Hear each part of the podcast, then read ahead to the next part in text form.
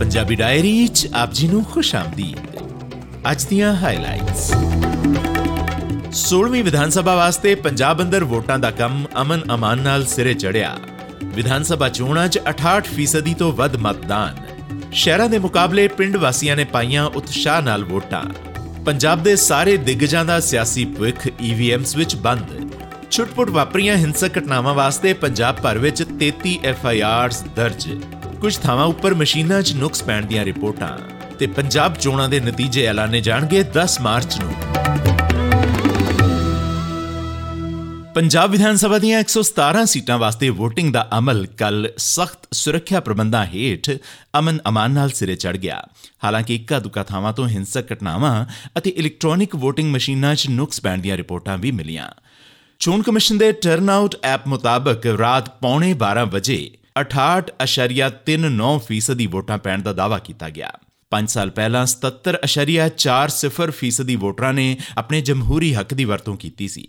ਸਵੇਰੇ 8 ਵਜੇ ਸ਼ੁਰੂ ਹੋਇਆ ਵੋਟਾਂ ਪੈਣ ਦਾ ਅਮਲ ਸ਼ਾਮ 6 ਵਜੇ ਖਤਮ ਹੋਇਆ।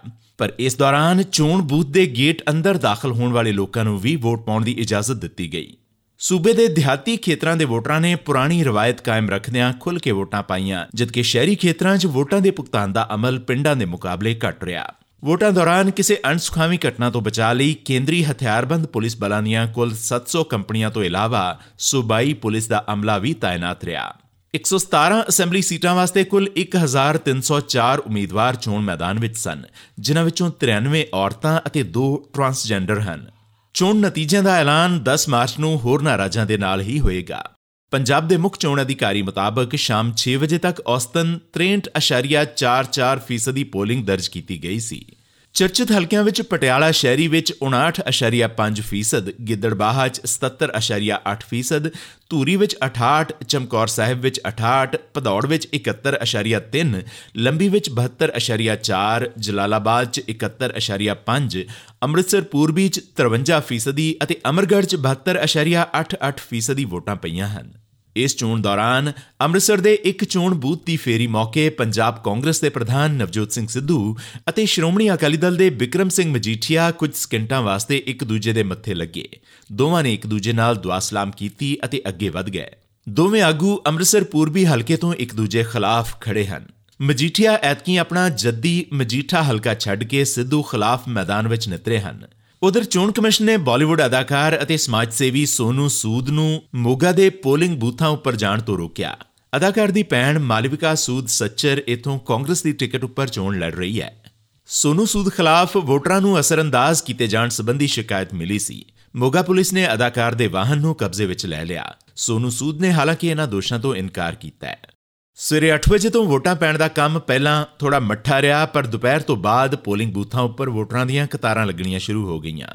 ਲੰਬੀ ਵਿੱਚ ਪੰਜ ਵਾਰ ਸੂਬੇ ਦੇ ਮੁੱਖ ਮੰਤਰੀ ਰਹੇ ਪ੍ਰਕਾਸ਼ ਸਿੰਘ ਬਾਦਲ ਨੇ ਵੋਟ ਪਾਉਣ ਮਗਰੋਂ ਕਿਹਾ ਕਿ ਮੈਨੂੰ ਖੁਸ਼ੀ ਹੈ ਕਿ ਸਾਡੀ ਜਮਹੂਰੀਅਤ ਬਹੁਤ ਮਜ਼ਬੂਤ ਹੈ ਅਤੇ ਮੈਂ ਆਪਣੇ ਆਖਰੀ ਸਾਹਾਂ ਤੱਕ ਲੋਕਾਂ ਦੀ ਸੇਵਾ ਕਰਦਾ ਰਵਾਂਗਾ। ਹਮ ਤਿੰਨ ਪੀੜ੍ਹੀਆਂ ਸੇ, ਇੱਕ ਜਗ੍ਹਾ ਖੜੇ ਹੈ। आज पंजाब में कितनी मिसालें हैं कि एकदम किसी को टिकट न मिली जब वजीर न बना फौरन दूसरी पार्टी में चला जाता है हम तीन पीढ़ी की पांच पीढ़ियों से अकाली दल के साथ रहे हैं कितनी मुश्किलातें हुई कितनी कोई लड़ाइयाँ लड़नी पई हमारे ऊपर कोई ऐसा असर नहीं हुआ ਚੰਨੀ ਸਰਕਾਰ ਚ ਵਿੱਤ ਮੰਤਰੀ ਮਨਪ੍ਰੀਤ ਸਿੰਘ ਬਾਦਲ ਨੇ ਵੀ ਬਾਦਲ ਪਿੰਡ ਵਿੱਚ ਆਪਣੇ ਜਮਹੂਰੀ ਹੱਕ ਦਾ ਇਸਤੇਮਾਲ ਕੀਤਾ ਗਿੱਦੜਬਾਹਾ ਤੋਂ ਕਾਂਗਰਸੀ ਉਮੀਦਵਾਰ ਅਮਰਿੰਦਰ ਸਿੰਘ ਰਾਜਾ ਵੜਿੰਗ ਨੇ ਮੁਕਤਸਰ ਵਿਚਲੇ ਆਪਣੇ ਜੱਦੀ ਪਿੰਡ ਵਿੱਚ ਵੋਟ ਪਾਈ।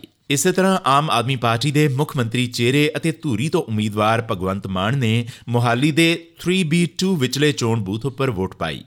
ਪੰਜਾਬ ਅਸੈਂਬਲੀ ਦੀਆਂ 117 ਸੀਟਾਂ ਵਾਸਤੇ ਐਤਕੀ 2 ਕਰੋੜ 14 ਲੱਖ 99 ਹਜ਼ਾਰ 804 ਯੋਗ ਵੋਟਰ ਸਨ ਅਤੇ ਇਹਨਾਂ ਵਿੱਚ 1 ਕਰੋੜ 2 ਲੱਖ 996 ਮਹਿਲਾ ਵੋਟਰ ਸਨ। ਚੋਣ ਕਮਿਸ਼ਨ ਨੇ ਪੋਲਿੰਗ ਵਾਸਤੇ 24740 ਪੋਲਿੰਗ ਸਟੇਸ਼ਨਾਂ ਦੀ ਵਿਵਸਥਾ ਕੀਤੀ ਸੀ ਅਤੇ ਇਹਨਾਂ ਵਿੱਚੋਂ 2013 ਦੀ ਨਾਜ਼ੁਕ ਅਤੇ 2952 ਦੀ ਅਤੀ ਨਾਜ਼ੁਕ ਪੋਲਿੰਗ ਸਟੇਸ਼ਨਾਂ ਵਜੋਂ ਸ਼ਨਾਖਤ ਕੀਤੀ ਗਈ ਸੀ। ਪੰਜਾਬ ਵਿੱਚ ਐਤਕੀ ਕਾਂਗਰਸ, ਆਮ ਆਦਮੀ ਪਾਰਟੀ, ਸ਼੍ਰੋਮਣੀ ਅਕਾਲੀ ਦਲ, ਬਸਪਾ ਗੱਠਜੋੜ, ਭਾਜਪਾ, ਪੰਜਾਬ ਲੋਕ ਕਾਂਗਰਸ, ਸ਼੍ਰੋਮਣੀ ਅਕਾਲੀ ਦਲ, ਸੰਯੁਕਤ ਗੱਠਜੋੜ ਅਤੇ ਵੱਖ-ਵੱਖ ਕਿਸਾਨ ਜਥੇਬੰਦੀਆਂ ਦੇ ਸਿਆਸੀ ਫਰੰਟ ਸੰਯੁਕਤ ਸਮਾਜ ਮੋਰਚਾ ਵਿਚਕਾਰ ਬਹੁਕੋਣੀ ਮੁਕਾਬਲਾ ਹੈ। ਇਨ੍ਹਾਂ ਚੋਣਾਂ 'ਚ ਮਾਨਸਾ ਜ਼ਿਲ੍ਹੇ 'ਚ ਸਭ ਤੋਂ ਵੱਧ 77.21% ਦੀ VOTING ਹੋਈ, ਜਦਕਿ ਤਰਨਤਾਰਨ 'ਚ ਸਭ ਤੋਂ ਘੱਟ 60.47% ਦੀ ਵੋਟਾਂ ਪਈਆਂ।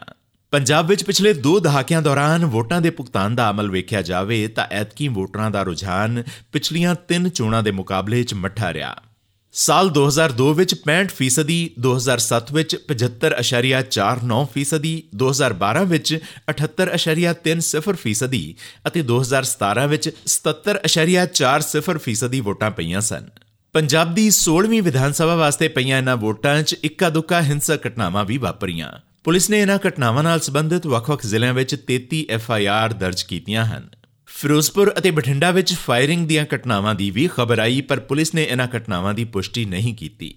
ਵੋਟਾਂ ਤੋਂ ਬਾਅਦ ਪੰਜਾਬ ਦੇ ਮੁੱਖ ਮੰਤਰੀ ਚਰਨਜੀਤ ਸਿੰਘ ਚੰਨੀ ਨੇ ਕਿਹਾ ਹੈ ਕਿ ਸ਼੍ਰੋਮਣੀ ਅਕਾਲੀ ਦਲ ਅਤੇ ਭਾਜਪਾ ਦੀ ਆਪਸੀ ਭਾਈਵਾਲੀ ਖੁੱਲ ਕੇ ਬੇਪਰਦਾ ਹੋਈ ਹੈ, ਜਿਨ੍ਹਾਂ ਡੇਰਾ ਸਿਰਸਾ ਤੋਂ ਹਮਾਇਤ ਲਈ ਹੈ। आज ये बात तय हो गई है कि बेअदबी मसले में अकाली दल और सच्चा सौदा इन्होंने जो ये बेअदबी वाला जख्म है वो आज अल्ले कर भगवान से मैंने यही प्रार्थना की कि अच्छी सरकार देने की हिम्मत दे और हमें मौका दे कि हम पंजाब की सेवा कर सकें ਪੰਜਾਬ ਕਾਂਗਰਸ ਦੇ ਸਾਬਕਾ ਪ੍ਰਧਾਨ ਸੁਨੀਲ ਜਾਖੜ ਨੇ ਕਿਹਾ ਹੈ ਕਿ ਸੂਬੇ ਦੇ ਲੋਕ ਫੁੱਟਪਾਉ ਤਾਕਤਾਂ ਨੂੰ ਰੱਦ ਕਰ ਦੇਣਗੇ ਕਿਉਂਕਿ ਇਹ ਤਾਕਤਾਂ ਸੂਬੇ ਦੇ ਸੰਗੀ ਢਾਂਚੇ ਵਿਰਾਸਤ ਅਤੇ ਫਿਰਕੂ ਸਦਭਾਵਨਾ ਨੂੰ ਨੁਕਸਾਨ ਪਹੁੰਚਾਉਣ ਦੀ ਯੋਜਨਾ ਬਣਾ ਰਹੀਆਂ ਹਨ हमारे देश के और खास तौर पे पंजाब के जो हमारे नागरिक हैं बड़े जागरूक हैं और जो भी पंजाब को टुकड़े टुकड़े करके राज करने के सपने देख रहे हैं उनको मुंह तोड़ जवाब देंगे क्योंकि सब नौजवान आप देख रहे हैं बड़ी तादाद में यहाँ खड़े हैं नए वोटर जो हैं वो अपना उज्जवल भविष्य देखते हैं और लोग उन लोग ताकतों को नकारेंगे जो देश को विघटित करना चाहते हैं पंजाब को टुकड़े करना चाहते हैं जाति पाति का